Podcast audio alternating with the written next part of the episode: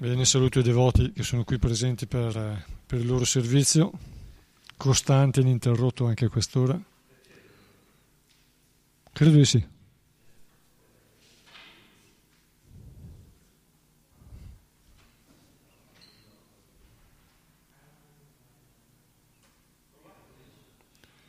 Saluto i devoti.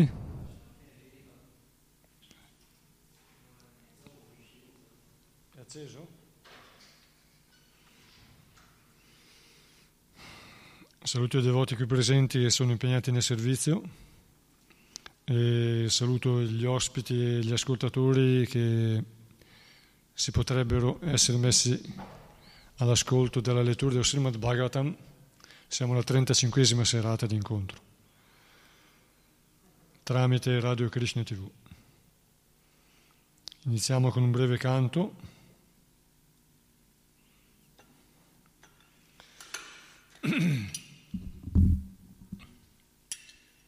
Shri Vraja Vrindavan Dham ki jai. Gaura bhakta vrinda ki jai.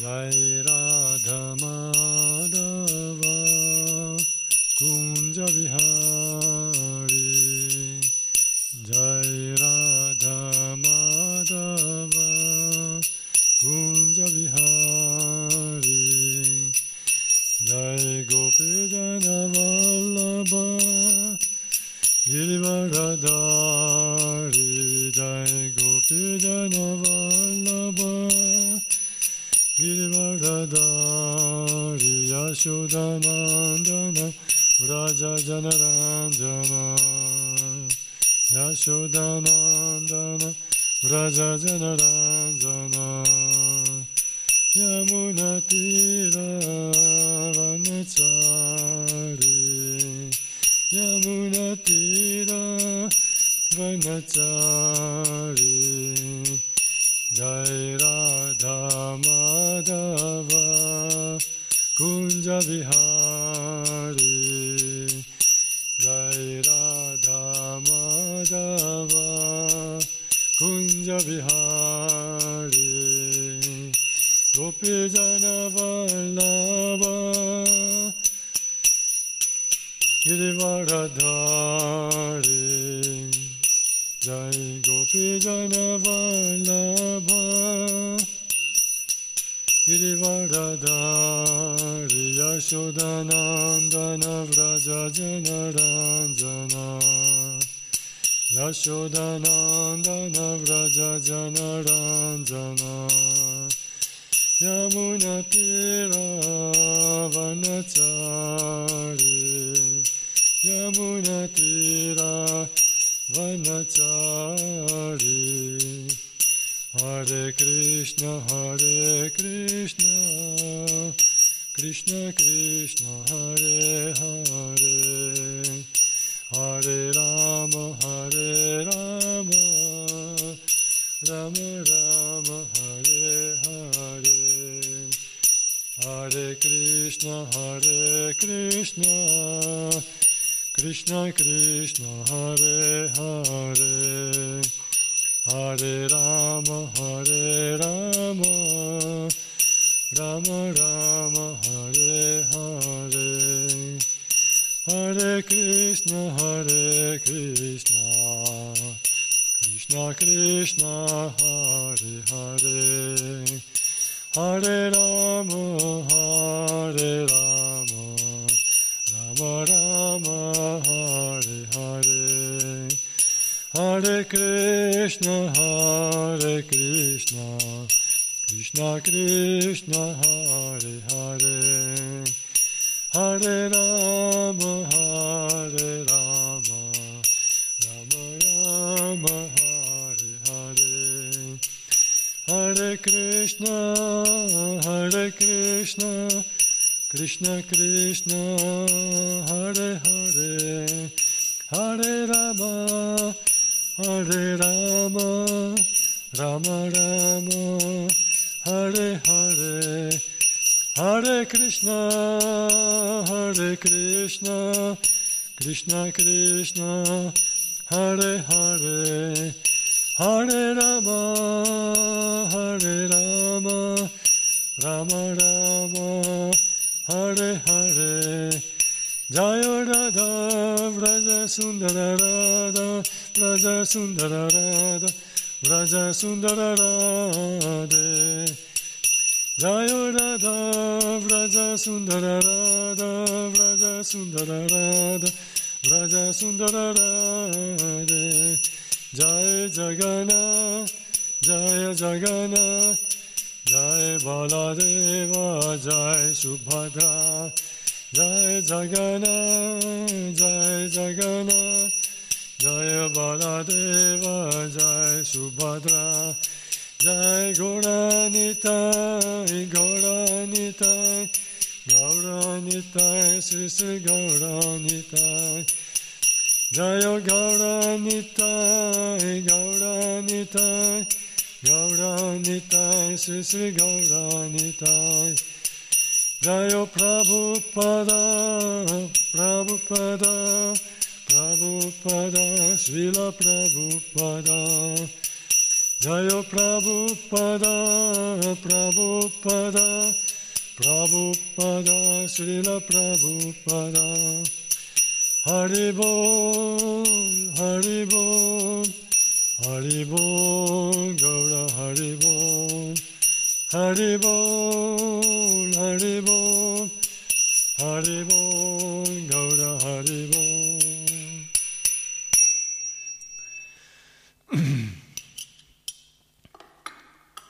Om Namo Bhagavate Vasudevaya. Om Namo Bhagavate Vasudevaya. Om Namo Bhagavate Vasudevaya. Om Ajnana Timirandasya Jnanan Janashalakaya Chakshur Unmilitam Yena Tasmai Shri Gurave Namaha. Namo Vishnupadaya, Krishna Pristaya, Bhutale, Srimate Bhaktivedanta Swami Niti Namine, Namaste Sarasvati Deve, Gauravani Pracharine, Nirvishesha Shunyavadi Paschatya Deshatarine, Jaya Shri Krishna Chaitanya Prabhu Nityananda, Sri Advaita Gadadhara Sivasadi Gaura bhakta vrinda, Hare Krishna, Hare Krishna, Krishna Krishna Hare Hare, Hare Rama Hare Rama, Rama Rama Hare Hare. Vansa kalpata rubhyascha kripa sindubhye vacha patitanam pavanebhyo vaishnavebhyo namo namah.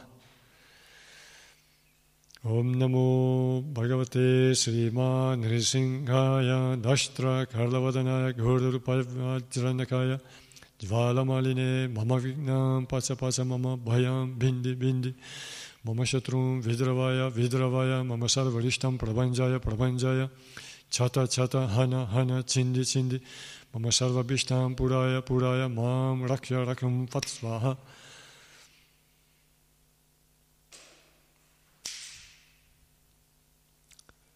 Riprendiamo dalla lettura del 17° canto, 17° capitolo, primo canto, intitolato Punizione e Grazia per Kali. Riprendiamo come al solito dalla lettura dal primo verso dei soli testi e poi riprendiamo dalla lettura della spiegazione dove eravamo rimasti mercoledì scorso. Dal testo numero 1.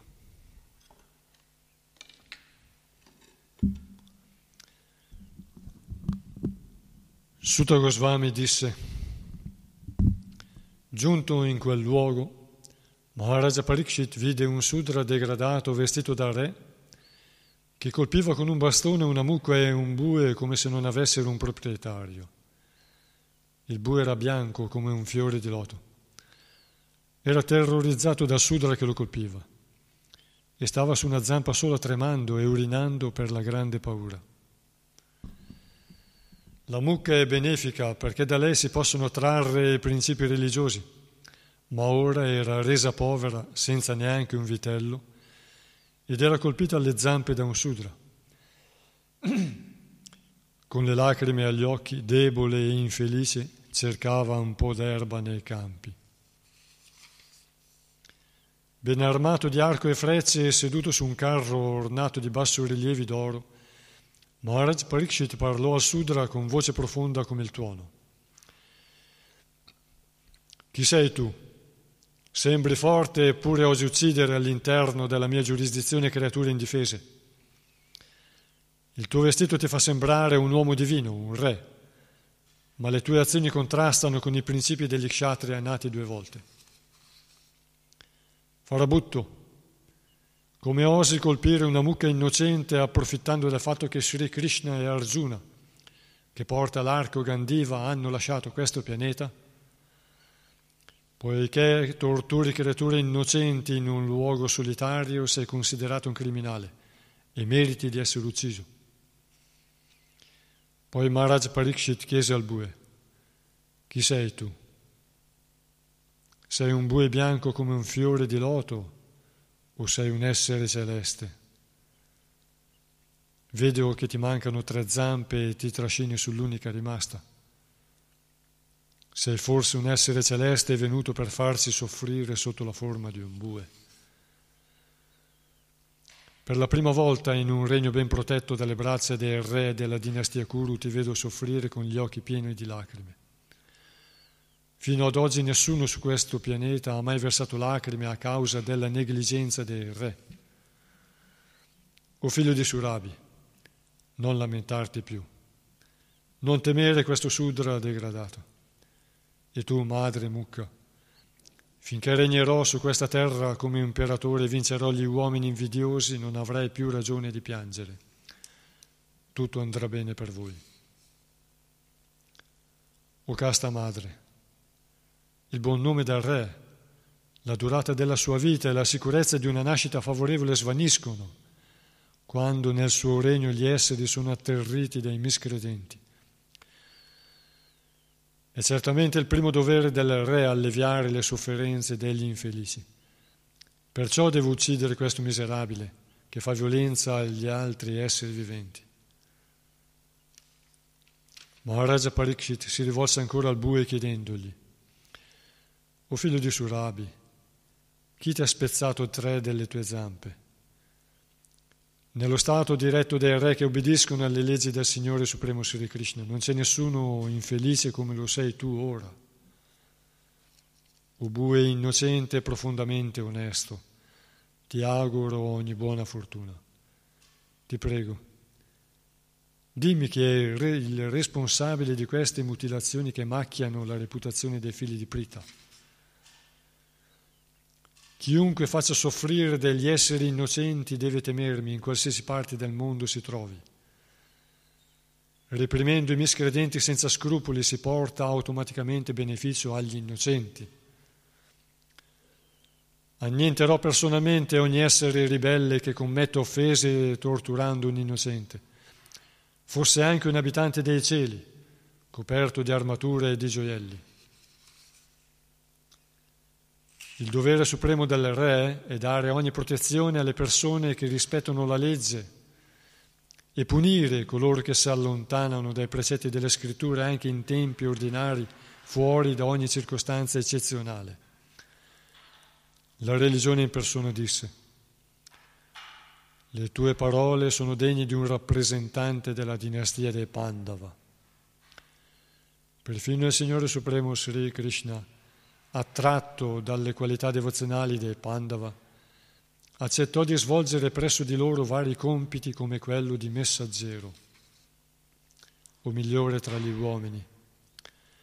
È molto difficile identificare con esattezza il malfattore che ha causato le nostre sofferenze, perché siamo confusi dalle differenti opinioni di filosofi teoretici. Alcuni filosofi che negano ogni forma di dualità dichiarano che ognuno è responsabile della propria felicità e infelicità.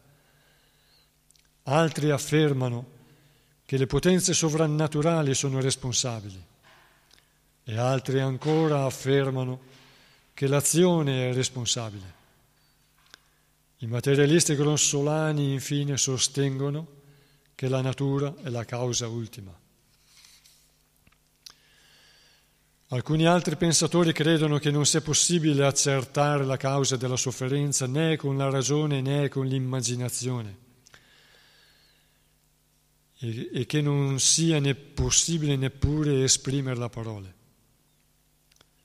O saggio tra il re, giudica tu stesso esaminando tutto ciò con la tua intelligenza.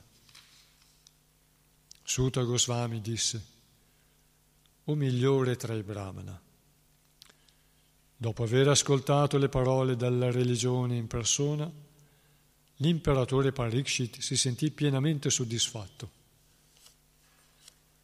e rispose senza errore o rimpianto alcuno. Il re disse, tu che hai preso la forma di un bue e conosci le verità sulla religione, tu affermi che il destino di colui che compie atti contrari alla religione è lo stesso di colui che la accusa. Dunque, tu non sei altri che la religione in persona. È stato concluso, dunque, che le energie del Signore sono inconcepibili. Nessuno può valutarle, né con la speculazione mentale, né con i giochi di parole. Nel Satya Yuga, l'era della veridicità, le tue quattro zampe erano solide sui principi dell'austerità, della pulizia, della misericordia e della veridicità. Ma sembra ora che tre delle tue zampe siano state spezzate a causa dell'irreligione dilagante nella forma di orgoglio, di lussuria e di intossicazione. Ora ti reggi su una zampa soltanto che rappresenta la tua veridicità e a fatica ti trascini qua e là. Ma la discordia personificata Kali, che prospera con l'inganno, sta cercando di distruggere anche quest'ultima zampa. Il Signore in persona e i Suoi compagni alleggerirono certamente il fardello della terra. Quando Egli era presente come avatara su questo pianeta, le impronte propizie dei suoi piedi furono fonte di ogni buona fortuna. Ora, la casta terra, lasciata dal Signore Supremo, piange sul proprio futuro, perché uomini degradati che si fanno passare per dirigenti la governeranno e la sfrutteranno. Dopo aver confortato la religione personificata e la dea della terra, Maharaja Parikshit, che poteva combattere da solo contro 1000 nemici, sguainò la sua spada affilata per uccidere Kali, causa stessa dell'irreligione. Quando Kali capì che il re voleva ucciderlo, si tolse subito l'abito regale e, spinto dalla paura, si sottomise completamente a lui, prosternandosi ai suoi piedi. Maharaja Parikshit, che era degno di ricevere la sottomissione altrui e meritava di essere glorificato dalla storia, non uccise il povero Kali che era caduto ai suoi piedi in segno di sottomissione, ma sorrise con compassione mostrando la sua benevolenza verso il miserabile. Il re disse, «Noi abbiamo ereditato la fama di Arjuna. E poiché tu ti sei arreso a mani giunte, non devi più temere per la tua vita. Tuttavia, poiché sei amico dell'irreligione, non puoi restare nel mio regno. Se lasciamo che Kali, l'irreligione in persona, agisca come un uomo Dio, cioè come un capo di Stato, certamente si moltiplicheranno i principi religiosi come l'avidità, la falsità, la disonestà, l'inciviltà, la slealtà, la sfortuna, l'inganno, la discordia e la vanità. Perciò, o amico dell'irreligione, tu non meriti di rimanere in un luogo dove persone esperte compiono sacrifici secondo la verità e i principi religiosi per la soddisfazione del Signore Supremo. In tutti i sacrifici, anche in quelli in cui talvolta si rende culto a un essere celeste, si adora sempre Dio, il Signore Sovrano, perché Egli è l'anima suprema in ogni essere ed esiste all'interno e all'esterno di ogni cosa, come l'aria. È solo Lui dunque che concede ogni beneficio all'adoratore. Sri Suta Gosvami disse: a quest'ordine di Maharaja Parikshit, Kali cominciò a tremare di paura e, vedendo il re che stava davanti a lui come Yamaraja pronto per ucciderlo, gli rivolse queste parole: o maestà, ovunque vada a vivere nel tuo regno vedrò sempre te armato di arco e frecce. Perciò, o migliore tra i protettori della religione, stabilisci per favore un luogo dove io possa vivere permanentemente sotto la protezione del tuo governo. Suta Gosvami disse: alla richiesta di Kali, Maharaj Parikshit gli permise di stabilirsi in quei luoghi dove si trovavano il gioco d'azzardo, le sostanze intossicanti, la prostituzione e l'abbattimento degli animali. Kali chiese qualcosa di più e alle sue suppliche il re gli concesse di vivere dove c'è l'oro, perché ovunque si trovi l'oro si trovano anche la falsità, le sostanze intossicanti, la cupidigia, l'avidità, l'invidia e l'inimicizia. La cupidigia, l'invidia e l'inimicizia. Così, col permesso di Maharaja Parikshit, figlio di Uttara, Kali poté vivere nei 5 luoghi che abbiamo descritto. Perciò, chiunque aspiri al bene assoluto, e specialmente i re, i religiosi, i capi di Stato, i brahmana e i sannyasi, non devono mai entrare a contatto con i 4 principi dell'irreligione. Quindi l'imperatore ripristinò le 3 zampe mancanti del bue della religione e con opere riconfortanti migliorò a sufficienza le condizioni della terra.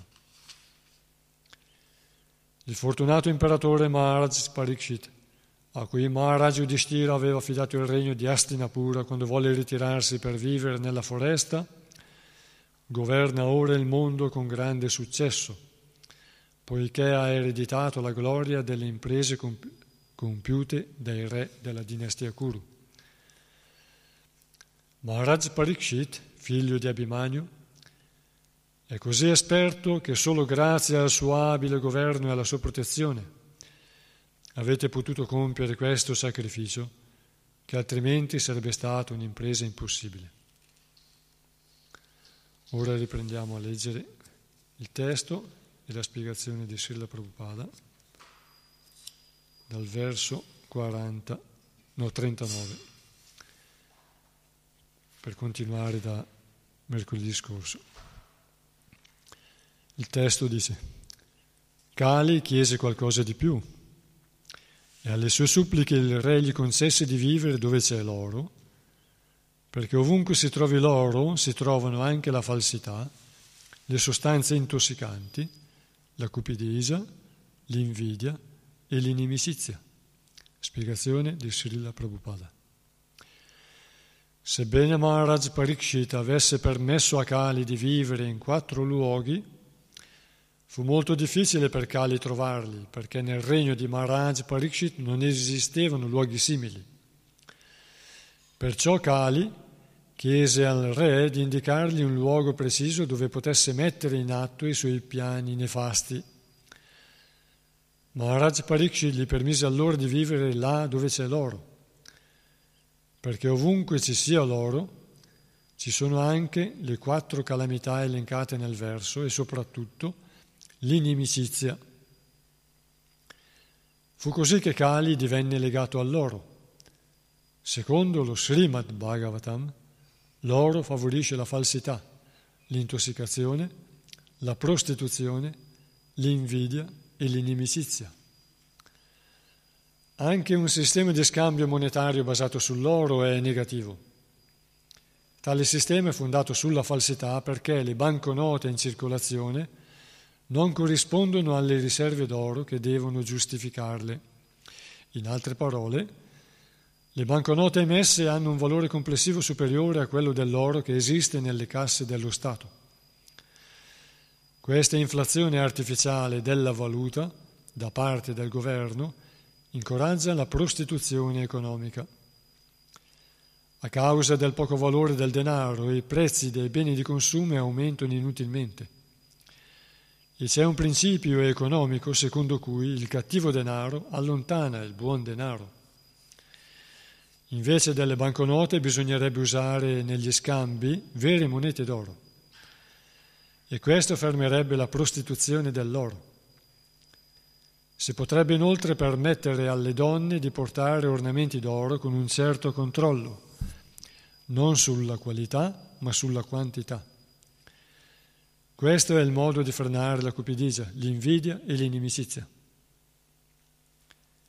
Quando la valuta sarà in monete d'oro, la tendenza dell'oro a produrre falsità, prostituzione e così via cesserà automaticamente e non ci sarà più bisogno di un ministero contro la corruzione, anch'esso corrotto e basato sulla falsità.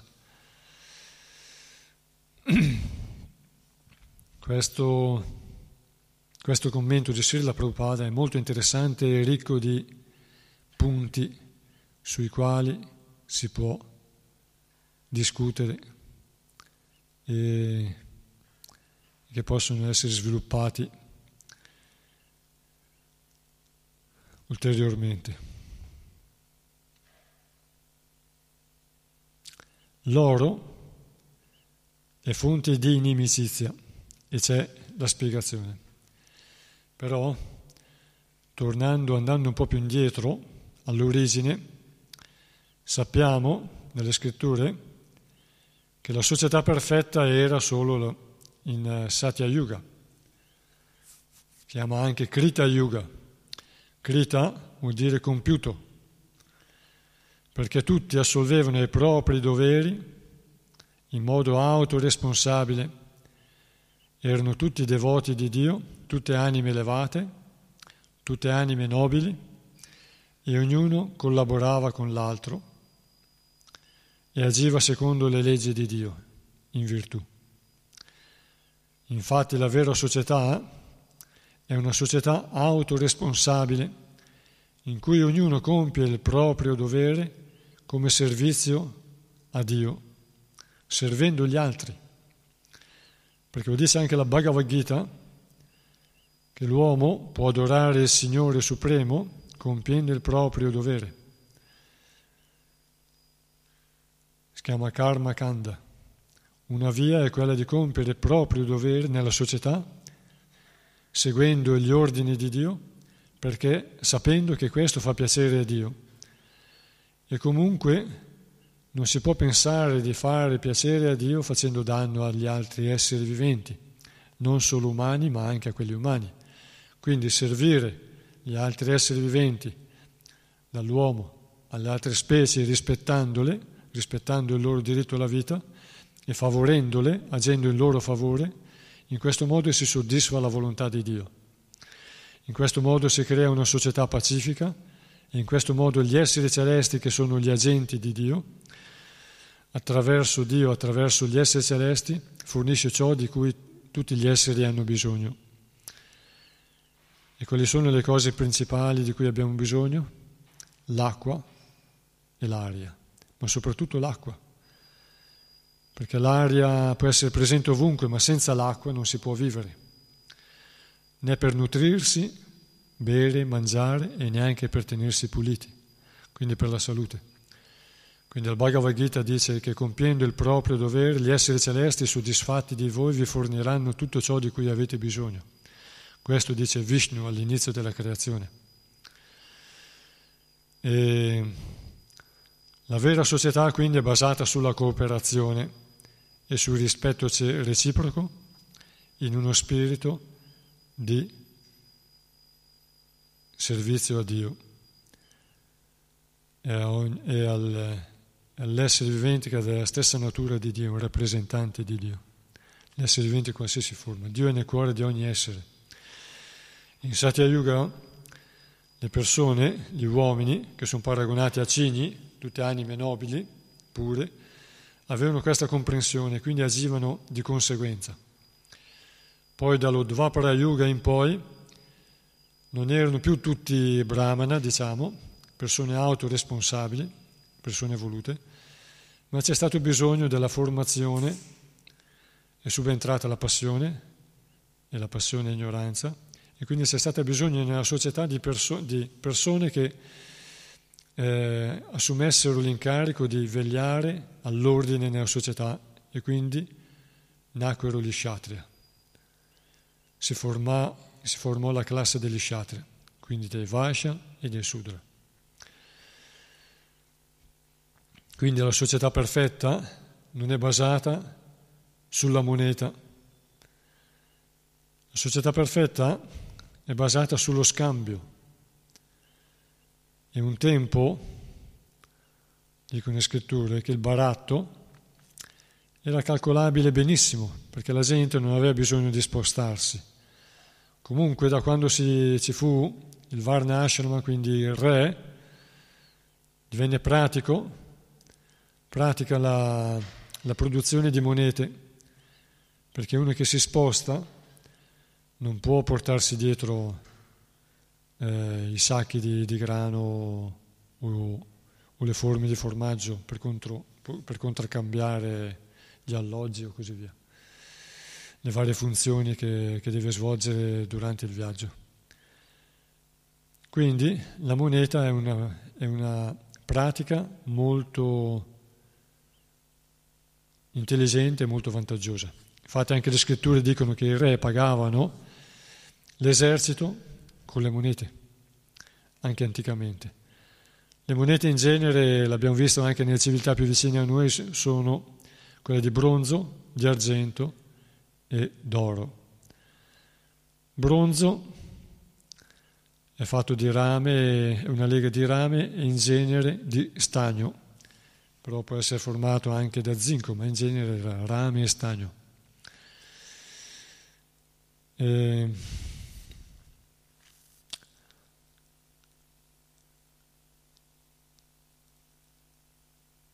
genere si dice che l'oro produce inimicizia. La funzione dello Kshatriya, quando entrava in un territorio, era quella di esplorarlo e, in base alla sua esperienza, con l'aiuto di valli e di artigiani, quindi con la scienza vedica che veniva insegnata fin da bambini ai bambini, e la conoscenza vedica, che era millenaria, permetteva al re e ai suoi uomini di riconoscere il terreno adatto a ricavare i vari metalli, quindi il ferro, il rame e così via, l'argento. Osservando i minerali riconosceva la presenza eventuale di metalli utili. E quindi l'oro dove si trova? Sottoterra. Quindi si può scavare, oppure si può prendere dove è già stato scavato. Da che cosa? Dall'acqua.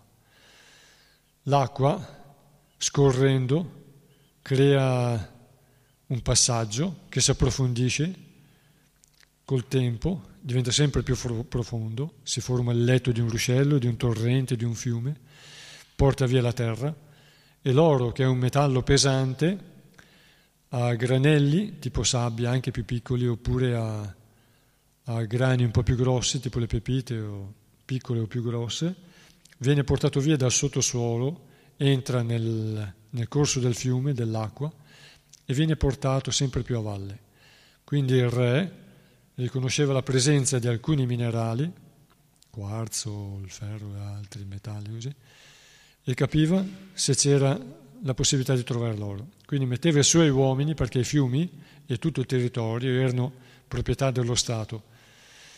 Il re affidava la gestione del territorio agli agricoltori che erano in grado di svilupparlo. E il territorio non veniva lasciato incolto e le persone non dovevano andare a cercare nella spazzatura, ma andavano dal re e gli chiedevano, se uno aveva la qualità di Vaishya, gli chiedeva del territorio e il re gliela affidava, dove ne aveva disponibilità. E così si formavano le comunità, per praticità si formavano le comunità di agricoltori. gli agricoltori o gli allevatori di mucche. Krishna, 5.000 anni fa, è apparso nella comunità degli allevatori di mucche. Radharani, nella parte degli agricoltori.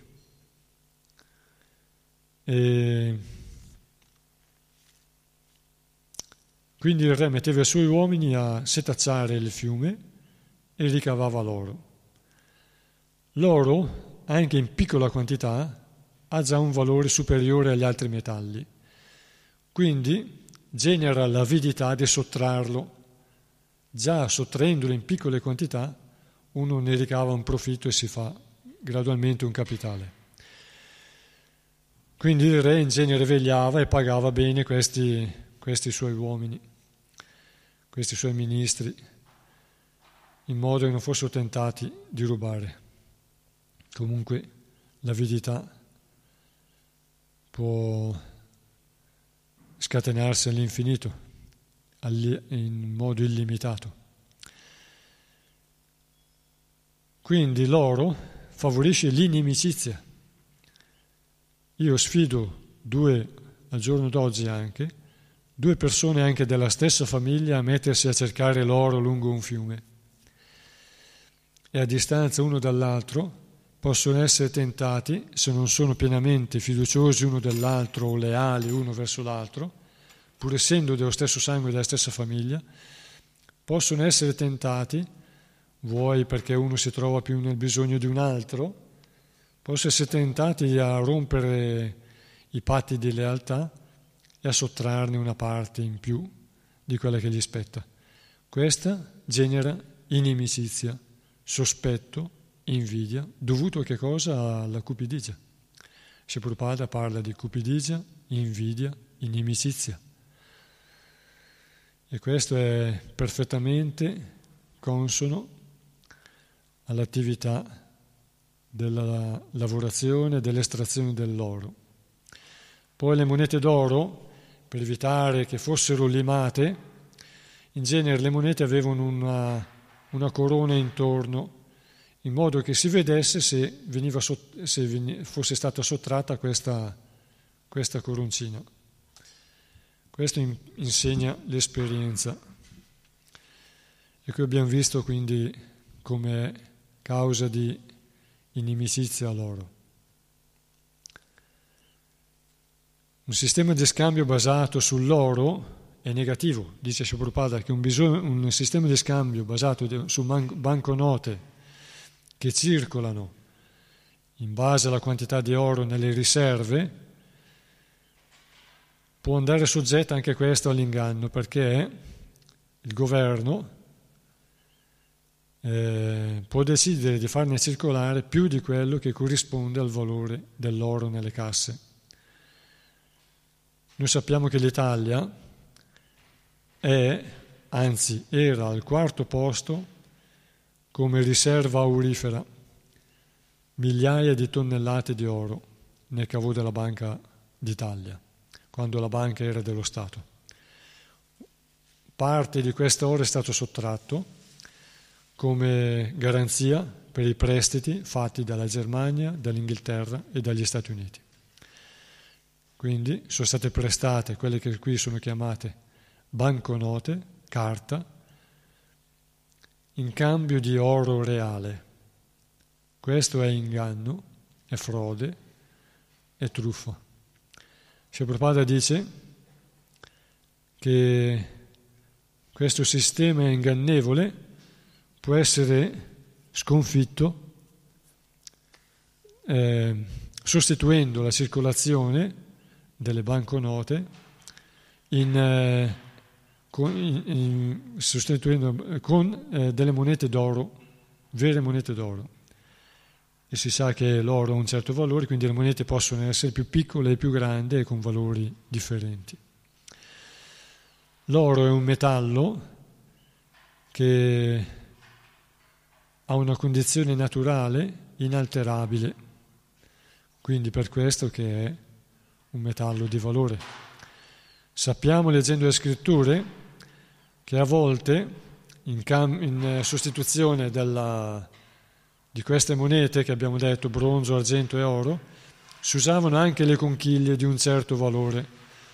Così come sappiamo che si può trovare l'oro, si potevano trovare anche delle conchiglie di un certo valore, quindi di una certa rarità, e anche quelle avevano valore, così anche come le pietre preziose o le pietre dure, semipreziose.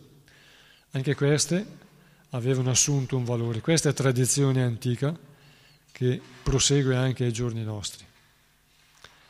Dalle gemme alle pietre dure, semipreziose.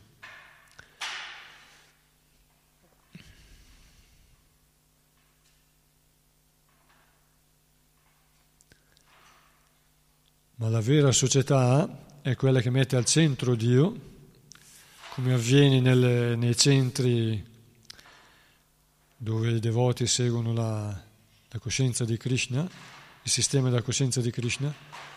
Il sistema per vivere in pace è quello di mettere al centro Dio e servire e rispettare gli altri, considerandoci servitori degli altri. E ognuno che si considera servitore degli altri favorisce lo sviluppo di una società perfetta.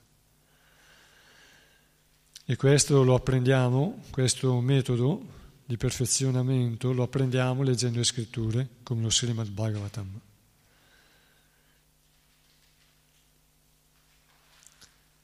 Qui stiamo trattando dei temi che sembrano materiali e sembra che lo Srimad Bhagavatam favorisca, leggendo solo questo breve tratto della scrittura, sembra che lo Srimad Bhagavatam invogli ad agire secondo le attività interessate, ma non è così, perché lo Srimad Bhagavatam è stato scritto dopo il Mahabharata, poiché Vyasadeva, l'autore sia del Mahabharata che dei vari Purana, tra cui anche questo Bhagavat Purana, questo Srimad Bhagavatam, questo meraviglioso Bhagavatam, Vyasadeva aveva composto il Mahabharata. E in quel testo, che si chiama anche Quinto Veda, quindi oltre gli altri 4 Veda principali, attraverso Mahabharata aveva messo tutte le informazioni che servono ancora a sviluppare una società perfetta e a conoscere la natura materiale e a sviluppare la tendenza a cercare la conoscenza spirituale. Quindi è una guida attraverso la conoscenza materiale verso quella spirituale. Però non era completamente soddisfatto perché si era soffermato un po' a lungo su ciò che invoglia a compiere attività interessate, non degradanti, ma attività interessate che però non liberano l'anima. Allora, su insegnamento del suo maestro spirituale, su indicazione del suo maestro spirituale a manifestare più misericordia nelle sue scritture. La vera misericordia è quella di aiutare l'anima a liberarsi, quindi a liberarsi dall'incatenamento delle miserie della vita che culminano con la malattia, la vecchiaia, la morte, iniziano con la nascita. Allora ha composto lo Srimad Bhagavatam, perché anche nel Mahabharata Vyasadeva, l'autore, aveva parlato di Krishna, ma non aveva fatto nascere sufficiente attrazione e amore per Krishna, abbastanza conoscenza intima della personalità del Signore Supremo, della personalità suprema di Dio nell'aspetto di Krishna, nella personalità di Krishna. Allora, attraverso lo Srimad Bhagavatam, inserì questa storia di Maharaja Parikshit, di cui fu testimone. Inserì la storia di Maharaja Parikshit, il quale si era ritirato sulle rive del fiume Gange. Questo lo dico per coloro che non conoscono bene la storia. Si era ritirato Maharaja Parikshit sulla riva del Gange per digiunare, perché sapeva che in 7 giorni sarebbe morto. E quindi, come colui che ha ricevuto una diagnosi di una malattia, egli lasciò ogni cosa, si ritirò sulle rive del fiume Gange, nel quale si bagnava per prendere il beneficio del fiume Gange, che è purificante, e in quel luogo dove si erano riuniti molti saggi, perché sapevano che l'imperatore si era ritirato là per prepararsi a morire, si erano riuniti molti saggi per trasmettergli quali fossero, secondo loro, i vari punti di vista di qual è il compito che ha l'uomo che sta per morire, a cosa deve pensare, cosa deve fare, cosa deve dire, quali sono i compiti che deve svolgere. Ma diverse erano le opinioni, e la confusione non era stata annullata, cancellata, ma poiché Maharaja Parikshit è un pur devoto del Signore, allora il Signore si prese cura di lui in modo particolare nell'ultima fase della sua vita, una settimana, e gli fece arrivare, come per caso, gli fece giungere sul luogo il suo maestro Sukadeva, che è figlio stesso dell'autore del Bhagavatam. Sukadeva Goswami aveva ascoltato lo Srimad Bhagavatam da suo padre, Vyasadeva, e poi aveva iniziato a peregrinare in tutto il mondo per approfondire gli insegnamenti che aveva ricevuto con la sua esperienza diretta. Quindi era giunto, seppur giovane, era giunto in piena maturità spirituale davanti a Maharaja Parikshit. Tutta l'assemblea lì presente l'aveva fatto sedere e Maharaja Parikshit rivolge domande a Sukadeva Goswami. E lo Srimad Bhagavatam è fatto delle domande e delle risposte importanti di questo re che cerca di assolvere alla missione della vita umana e liberarsi. Questo è un breve riassunto di dove ci troviamo ora e di cosa stiamo leggendo. Verso 40. Così, col permesso di Maharaja Parikshit, figlio di Uttara, Kali poté vivere nei 5 luoghi che abbiamo descritto.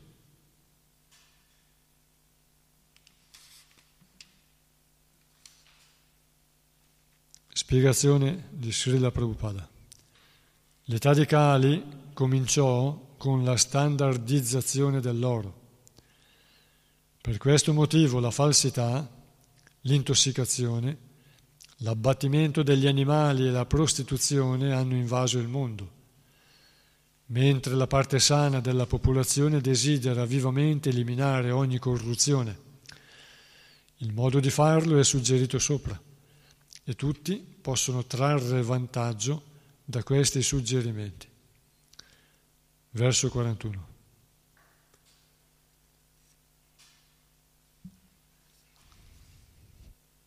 Poi, anzi ora, a chi è in ascolto, se volete potete scriverlo, do il mio numero di telefono sul quale mi potete chiamare tramite WhatsApp. Mi scrivete il nome e se volete anche da dove chiamate, così se ci sono 2 Marco, io segno Marco Milano e Marco Roma, per esempio, e lì potete farmi domande o commenti o chiedere alcuni argomenti di cui si vuole trattare.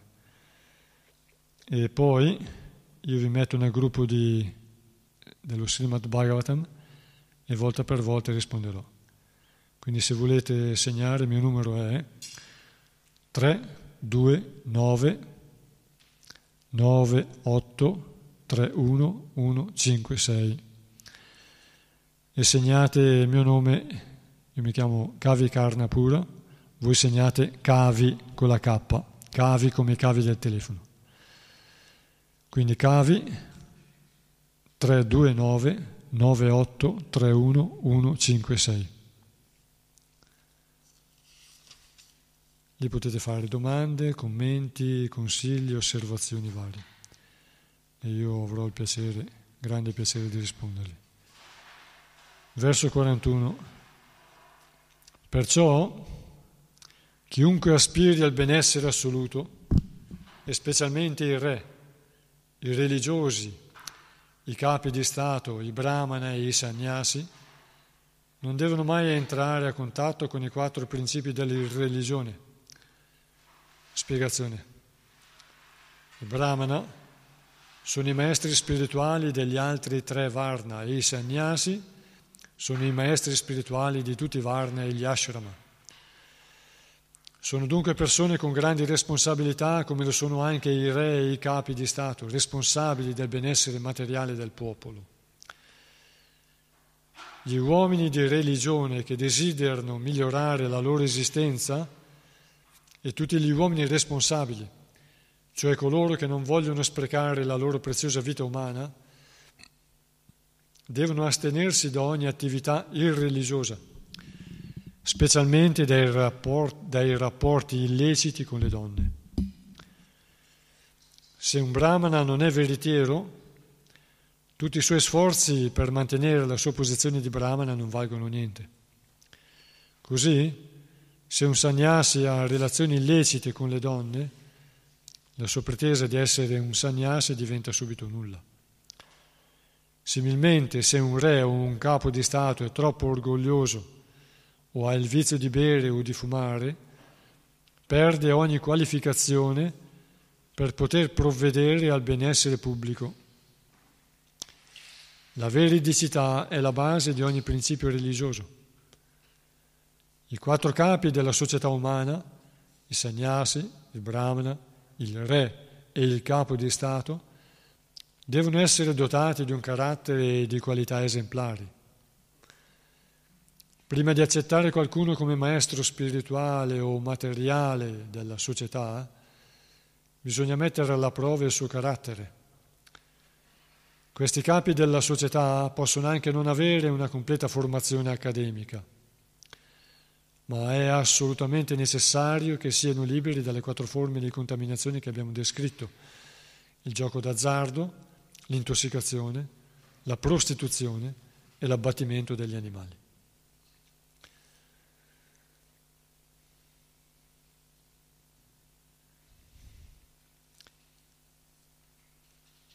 Quindi qui parla di brahmana, sannyasi, re e capi di Stato e persone religiose. I brahmana sappiamo che sono la testa della società, la guida della società. I brahmana e kshatriya cooperano per il bene della società.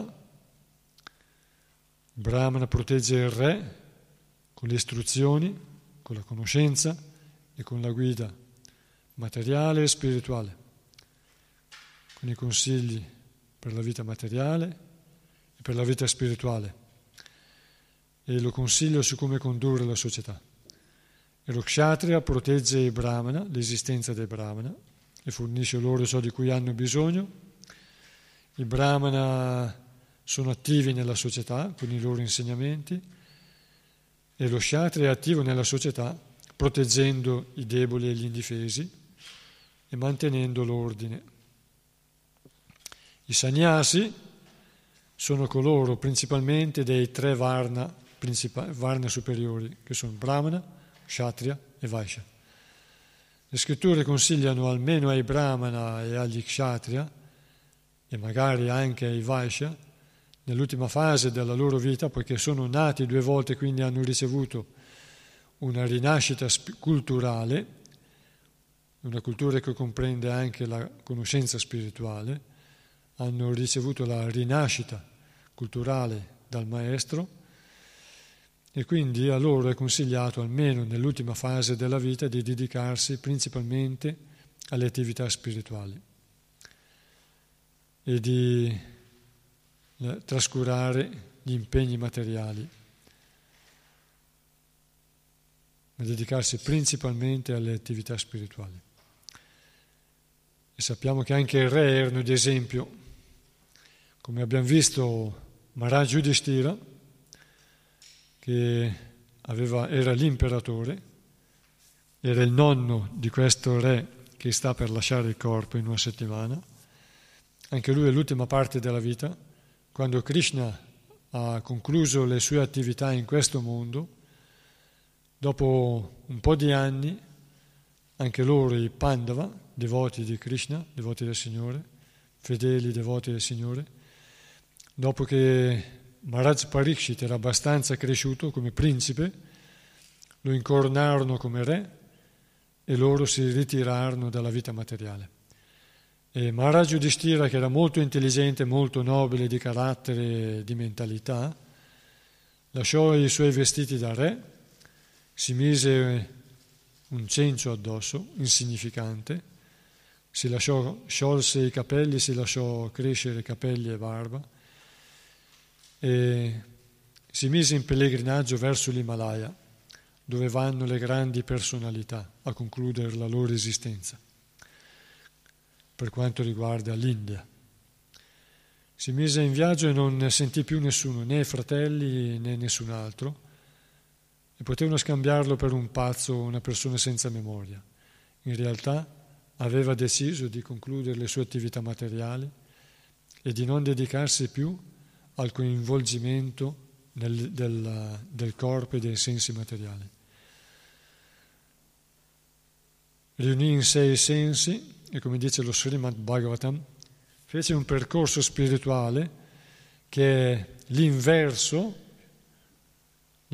per una scienza spirituale, secondo una scienza spirituale, l'inverso di quello che è la creazione. La creazione avviene attraverso gli elementi materiali informi, poi attraverso le influenze del tempo, l'influenza del tempo eterno, si mettono in moto le influenze della natura materiale, passione, ignoranza e virtù, quindi si generano le varie forze della natura, viene la mente, l'intelligenza, la mente, l'intelligenza attraverso la virtù, la mente attraverso la passione, e arrivano i sensi, arriva l'etere, arriva l'aria, dall'etere arriva l'aria, dall'aria viene il fuoco, dal fuoco si forma l'acqua, dall'acqua viene la terra.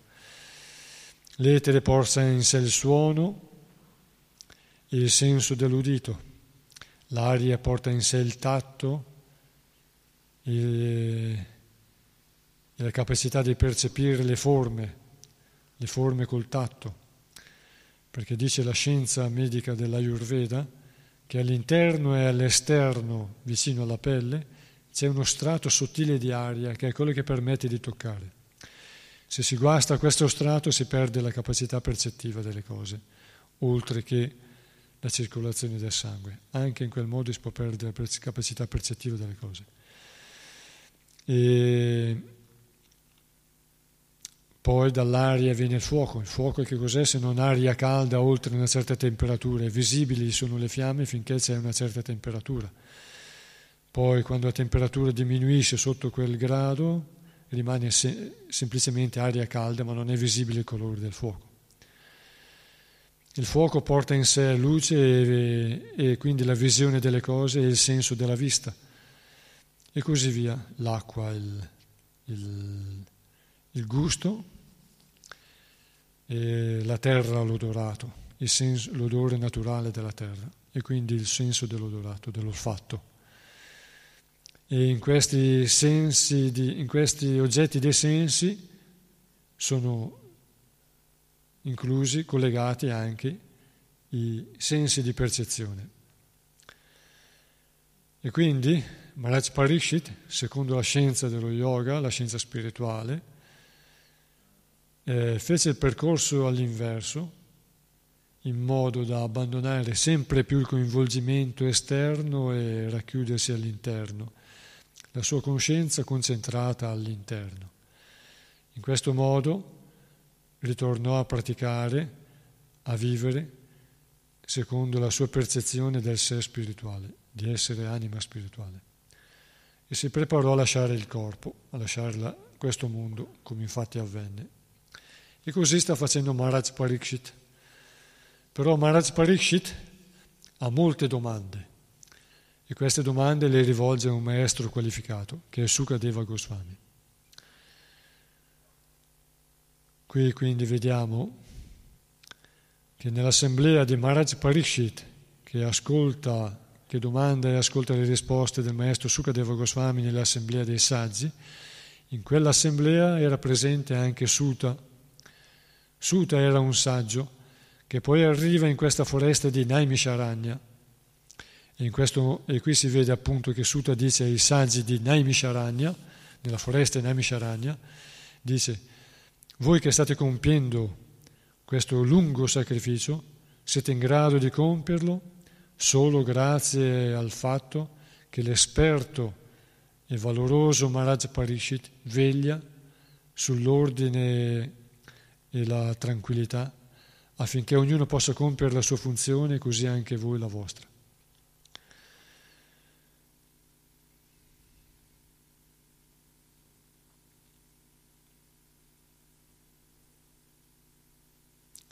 Continuiamo, così concludiamo stasera il capitolo.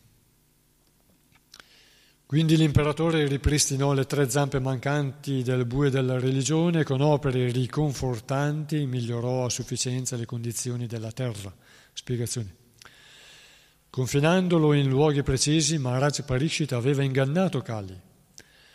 In presenza di Kali, di Dharma nella forma di un bue e della terra nella forma di una mucca, il re aveva potuto valutare le condizioni generali del suo regno, perciò prese subito le misure necessarie per ripristinare le 3 zampe mancanti del bue della religione, cioè l'austerità, la pulizia e la misericordia. Considerando il bene di tutti gli abitanti della terra, concluse che le riserve d'oro potevano essere usate per favorire l'equilibrio della società. L'oro è certamente causa di falsità, intossicazione, prostituzione, rivalità e violenza. Ma se è usato sotto la guida di un re o di un capo di Stato qualificati, di un brahmana o di un sannyasi, lo stesso oro può servire a ripristinare le zampe mancanti del bue della religione.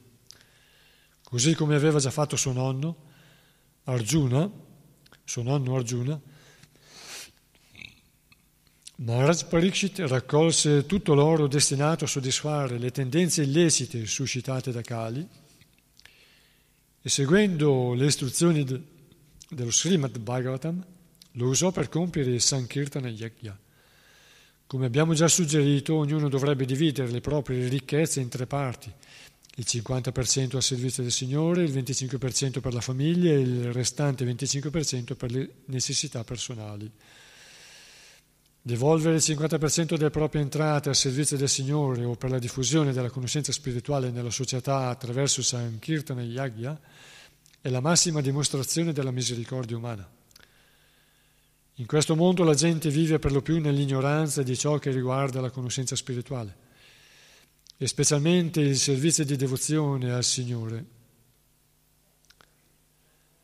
Perciò la diffusione sistematica della conoscenza trascendentale del servizio di devozione è la più grande forma di misericordia che si possa manifestare in questo mondo.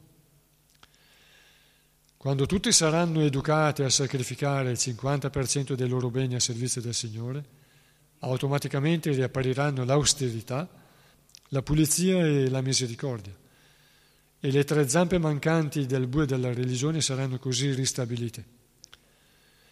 Quando si diffonderanno a sufficienza l'austerità, la pulizia, la misericordia e la veridicità, Madre Terra sarà completamente soddisfatta e ci saranno pochissime probabilità per Kali di infiltrarsi nella società umana.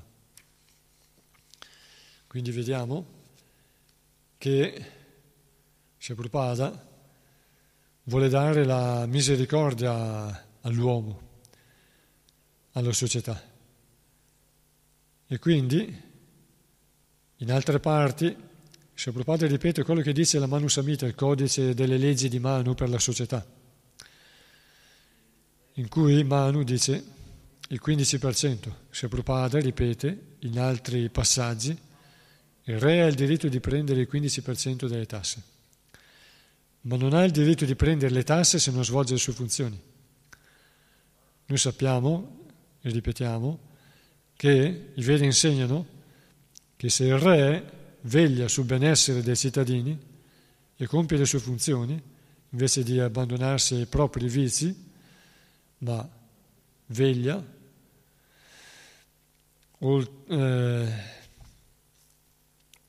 riceve un sesto, quindi 16%, riceve un sesto delle attività meritorie, meritevoli, quindi religiose, dei suoi sudditi.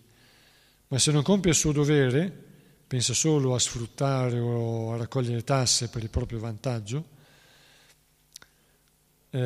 riceve, invece che un sesto, il 16% delle attività meritorie, riceve un sesto delle attività peccaminose colpevoli della società, dei suoi sudditi. Quindi, se lui non compie il dovere e cerca di proteggere gli innocenti e gli indifesi, il male che viene fatto, quindi il gioco d'azzardo, la rovina che consegue al gioco d'azzardo, all'intossicante, alla droga, e la degradazione che avviene con la prostituzione, le famiglie, tutto quanto, i danni alla famiglia, allora si prende anche le conseguenze dei loro atti peccaminosi. Praticamente si rovina e si vota a un destino sfortunato per la vita dopo la morte e per le prossime vite, prossime reincarnazioni. Prima parlavo degli sannyasi. I sannyasi, quindi l'ultima fase della vita, si dedica a un'attività spirituale. Quindi i sannyasi sono maestri della società, come Brahmana perché studiano le scritture, i sannyasi perché sono anziani di questi tre ordini e hanno assimilato la conoscenza attraverso quando erano ragazzi e sono andati a scuola del maestro, poi l'hanno vissuta, hanno affrontato le difficoltà, le loro cadute, le loro riprese, e hanno fatto esperienza e hanno superato l'illusione e la delusione, le delusioni varie della vita. Quindi sono fatti un'esperienza e hanno raggiunto la risoluzione di dedicarsi nell'ultima parte della vita a recuperare i valori che avevano un po' trascurato nelle altre età, negli anni precedenti, dovuto al coinvolgimento materiale e alle responsabilità materiali. Quindi sono maestri e possono insegnare nella società.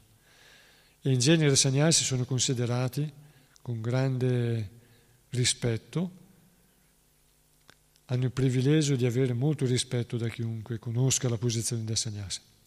Ovviamente il sannyasi deve arrivarci in un'età in cui non ha più illusioni o in cui non ha facilità a cadere, perché altrimenti diventa un ingannatore e perderebbe la sua posizione e anche il beneficio della posizione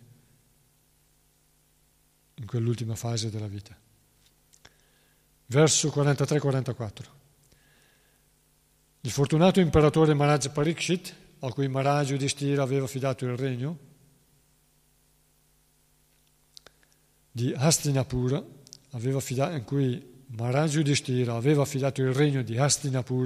quando volle ritirarsi per vivere nella foresta, governa ora il mondo con grande successo, poiché ha ereditato la gloria delle imprese compiute dai re della dinastia Kuru. Spiegazione di Srila Prabhupada. Il lungo sacrificio intrapreso dai saggi di Naimisharanya cominciò poco dopo la morte di Maharaja Parikshit. Il sacrificio doveva continuare per 1000 anni e risulta che all'inizio il luogo fu visitato da alcuni contemporanei di Baladeva, il fratello maggiore di Sri Krishna. Secondo alcune autorità in grammatica, si può usare il presente dell'indicativo per narrare gli avvenimenti che si sono svolti in un passato recente. È in questo senso che l'affermazione fatta in questo verso sul regno di Maharaja Parikshit è formulata al presente. Il presente può essere usato anche in caso di azione continuata.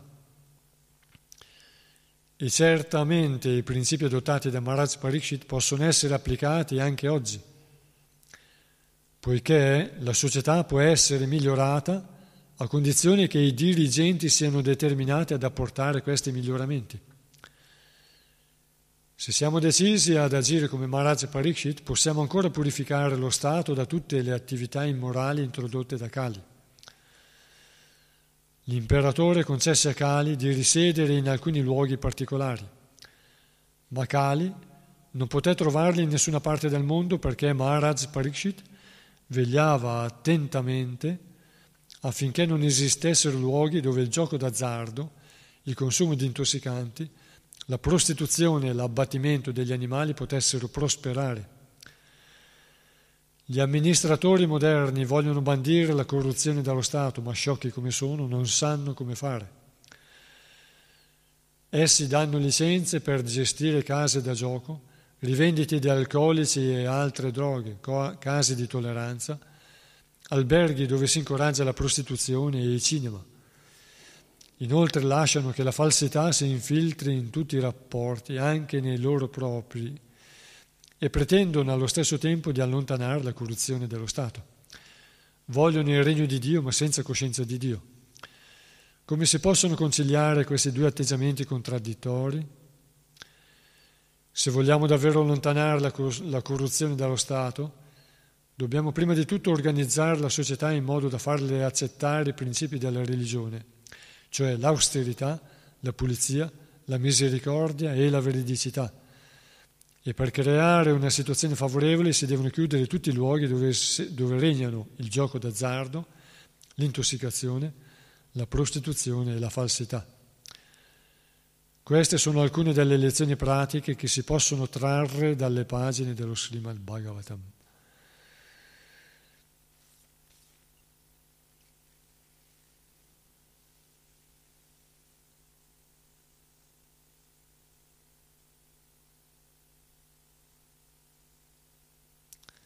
Per quanto riguarda la prostituzione, lo sfruttamento può esserci sia al giorno d'oggi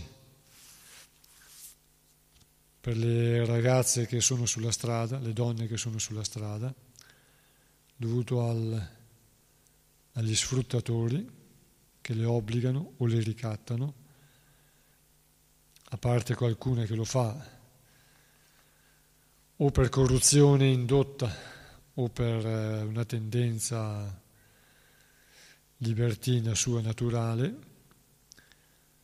Lo sfruttamento può avvenire sia sulla strada che anche nelle case, cosiddette case chiuse, perché anche lì non è detto che siano trattate con rispetto da chi detiene la struttura della casa della prostituzione. Quindi la prostituzione non è una condizione favorevole per raggiungere la felicità. Non sono molte le persone, le donne che si dedicano spontaneamente alla prostituzione, volentieri alla prostituzione. Come dicevo, o per una corruzione indotta o per una forzatura della vita o magari per bisogno, ma in genere non è una condizione felice per la donna. La donna vorrebbe un altro tipo di considerazione. Comunque ci sono delle donne che almeno per una fase della vita lo fanno spontaneamente, poche comunque. Anche nello Srimad Bhagavatam, nell'11° canto, si narra la storia di una prostituta che incontreremo più avanti. Eppure essendo una prostituta era una devota di Dio, perché il servizio di devozione, quindi la nostra relazione con Dio, non è interrotta da nessuna condizione materiale. Non può essere ostacolata da nessuna condizione materiale, né dall'età, né dal tipo di corpo, né dalle condizioni del corpo o della mente, e né dalle altre circostanze esterne. E nel commento di un verso, mi sembra il numero 19 o nel terzo o nel quarto capitolo Srila Prabhupada dà un commento e fa una considerazione approfondita sulla condizione della prostituzione, molto interessante. Consigliabile di leggerlo.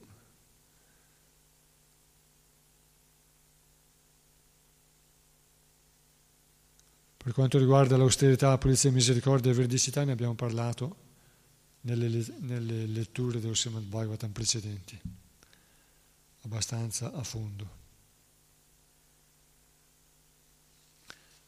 Siamo all'ultimo verso del 17° capitolo, verso 45. Maharaja Parikshit, figlio di Abhimanyu, è così esperto che solo grazie al suo abile governo e alla sua protezione avete potuto compiere questo sacrificio che altrimenti sarebbe stato un'impresa impossibile. Spiegazione Srila Prabhupada. I brahmani e sannyasi sono esperti in ciò che riguarda il progresso spirituale della società, mentre gli kshatriya o governanti sono esperti in ciò che riguarda la pace e la prosperità materiale della società umana. Questi due gruppi sono i pilastri della felicità universale, perciò devono collaborare perfettamente per il bene di tutti gli uomini. Prabhu, stai aspettando me? Concludo. Il re Parikshit era sufficientemente esperto da allontanare Kali dal suo campo di attività e creare così nello Stato una situazione favorevole all'illuminazione spirituale. Se l'uomo comune non è ricettivo, è molto difficile fargli sentire la necessità del risveglio spirituale.